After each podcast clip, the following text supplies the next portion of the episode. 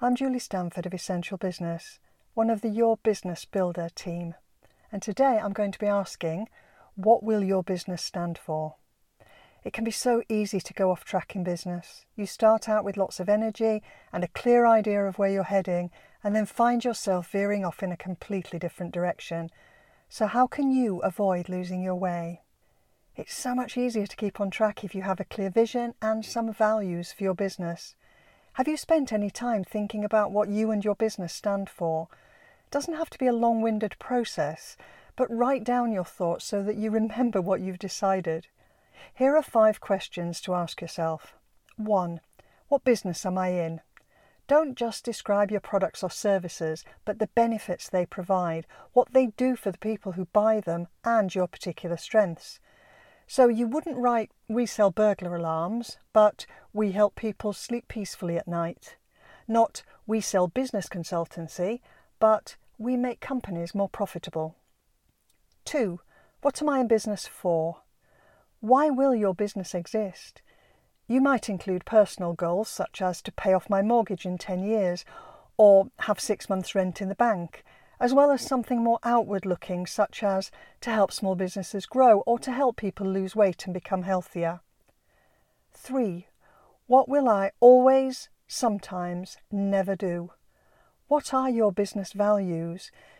You don't need to be too restrictive, but you need to be clear enough for this to be useful. You might say, We will always use ethically produced materials. We will sometimes accept private clients even though our main business is community training. We will never take sponsorship from a tobacco business. We cover this in more detail in the Your Business Builder Planning and Starting Your Business Workbook. 4. Who are my customers? If you have a clear picture of your customer as an individual, you'll have a much better chance of offering them something they need. You'll also make better use of your limited budget if you decide who you don't target as well as who you do. Again, though, don't restrict yourself too much.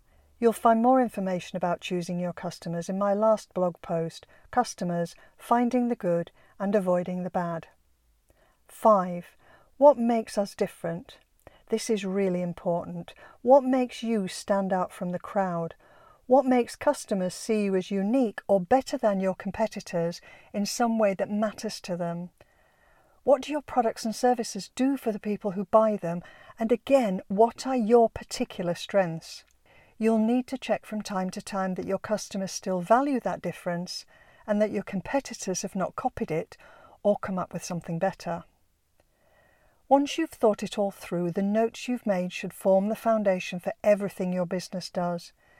You can use them to guide your business decisions, to build your plans, to explain to customers what makes you different, for recruiting and training new employees, and for making sure that you and your team are all pulling in the same direction. And the next time someone asks why you run your own business, you'll be able to answer with confidence. I'm Julie Stanford. Thank you for listening.